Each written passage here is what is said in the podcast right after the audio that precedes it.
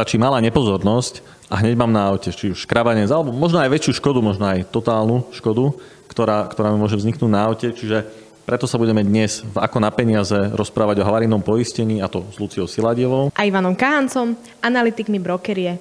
Naše podcasty si viete vypočuť aj na Apple Podcast a Spotify. Lucia, poďme sa teda rovno pozrieť na to, čiže čo je to havarijné poistenie? Havarijné poistenie zjednodušene chráni hlavne moje vozidlo ako majiteľa vozidla, na rozdiel od PZP, ktorý ma má chrániť predtým, keď spôsobím škodu niekomu inému. Takže každá škoda, čo spôsobím na svojom vozidle, by som platila z vlastného vrecka a to, to práve to poistenie má za následok, že nemusím. A keď sa pozrieme teda na havarijné poistenia, na teda ochranu môjho vlastného auta, tak čo všetko tam teda mám poistené? Aké rizika mi potom vlastne, teda, keď nastanú, tak mi poisťovňa preplatí tú škodu? Kryje to hlavne Udalosti, ako som povedala, na mojom vozidle môžu byť spôsobené živelnou udalosťou, stretou, stretom so zverou, um, alebo aj napríklad vandalizmom, alebo dokonca krádežou vozidla.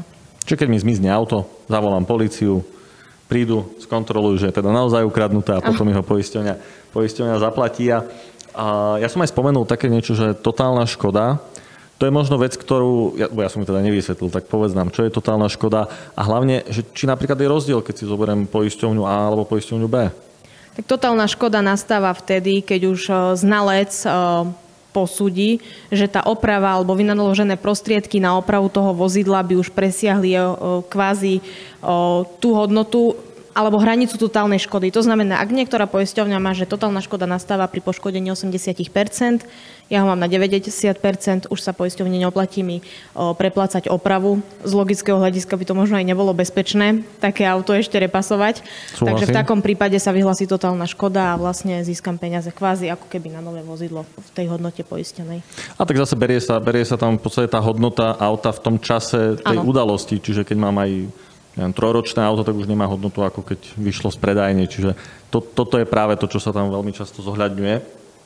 No a keď si spomínala aj tie rôzne rizika, tak ja som to videl aj pri PZP, a teraz možno ako analytik broker je, je, je to taká zvláštna otázka, ale teda, uh, vieš, ja by som si pri PZP poistil haváriu, aj stred so zverou a tým pádom nemusím platiť veľa peňazí do druhej poisťovne, kde by som mal mať havarijné poistenie. Alebo? Nemusíš platiť veľa peňazí, ale potom budeš platiť veľa peňazí, pretože naozaj tie pripoistenia v PZP majú veľmi nízke limity a ani zďaleka by nepokryli uh, tie reálne škody, ktoré pri havárii môžu vzniknúť.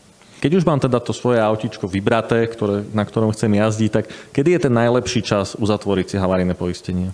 Určite si ho treba uzatvoriť hneď, ako si zaobstarám nové vozidlo a takisto to viem skonzultovať s našimi sprostredkovateľmi, ktorí mi vedia poradiť eh, najideálnejšie havarijné poistenie práve k môjmu autu.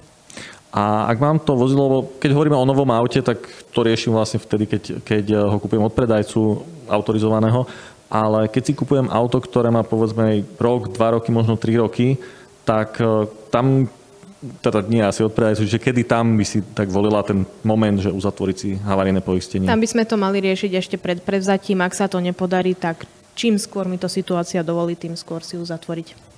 Ak som potom hovoril o tom veku auta, čiže 3-4 roky, tam sa ešte väčšinou asi oplatí mať havarijné poistenie, alebo?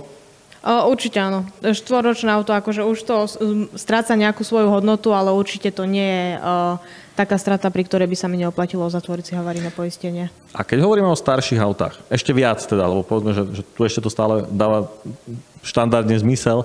A ak hovoríme o autách, ktoré majú povedzme 5 rokov, 10 rokov, možno aj staršie, tak e, tam ako sa na to pozeráš? Je tam dobré havarijné poistenie, nie je tam dobré havarijné poistenie? Ako havarijné poistenie je dobré pre to vozidlo do tej miery, kým sa mi to aj finančne oplatí. Treba si sledovať aj tú trhovú hodnotu o, môjho vozidla. Ak mám 20-ročné auto doma, mám zaplatiť za havarijné poistenie, dajme tomu 300 eur, spolúčasť 150 eur, už som možno na hodnote toho auta. Takže vtedy by sa určite neoplatilo havarijné poistenie a išla by som skôr do toho pripoistenia v PZP, keďže už samotná hodnota auta je veľmi nízka. Ale ako náhle to auto má povedzme, že 7 rokov, je to nejaké, nejaká prémiovka, čiže nejaké drahšie auto, nákupnej cene povedzme 70 tisíc, a, tak tam ešte aj preto 7-ročné auto to môže mať zmysel. Pri tom 7-ročnom aute nám určite neklesne e, cena vozidla na tak nízke hodnoty, takže tam sa to určite ešte oplatí stále riešiť havarijným poistením. Hovorili sme o tom, že cena vozidla sa v čase mení, ale zároveň ono aj je, taký Tuareg je drahší ako, ako teda Škoda Fabia, čiže ako stanoviť poistnú sumu motorového vozidla do havarijného poistenia? Pri nových autách je to úplne jednoduché, keďže máme faktúru, takže cenu vozidla zistíme na základe faktúry. Pri tých starších vozidlách môžeme využiť oceňovacie kalkulačky alebo sa informovať na um, odbornom oddelení jednotlivej poisťovne a tam sa spýtať na ocenenie našho vozidla. Verím ale, že klienti si svoj čas vážia, takže túto službu, alebo o túto službu môžu požiadať aj našich sprostredkovateľov, ktorí to pre nich radi urobia. A ak sa vrátim ešte k novým autám, tak pri nich sa veľmi často spomína také, že poistenie GAP. Tak povedz nám, že čo to je a na čo slúži? Tak poistenie GAP alebo teda aj poistenie finančnej straty slúži kvázi na dorovnanie hodnoty vozidla v čase havárie a kupnej ceny. Čiže to, ako sa zhodnocuje cena postupne. Ako klesá vlastne Áno, ako klesá rokom. rokom cena vozidla, tak vlastne tento rozdiel by mi to poistenie GAP malo vykryť prípade nehody alebo nejakej udalosti. Čiže z toho mi vyplýva, že vlastne keď mám nové auto, kúpim si ho za povedzme 20 tisíc, pripoistím si GAP, stane sa totálna škoda, o ktorej sme tiež hovorili, tak vlastne poisťovňa mi zaplatí tým plnú pádom sumu. plnú sumu, čiže tých plných 20 tisíc. Áno. No, tak to sa asi oplatí. To sa určite oplatí. Hlavne, ako hovorím, dá sa to iba pri tých nových autách. tak.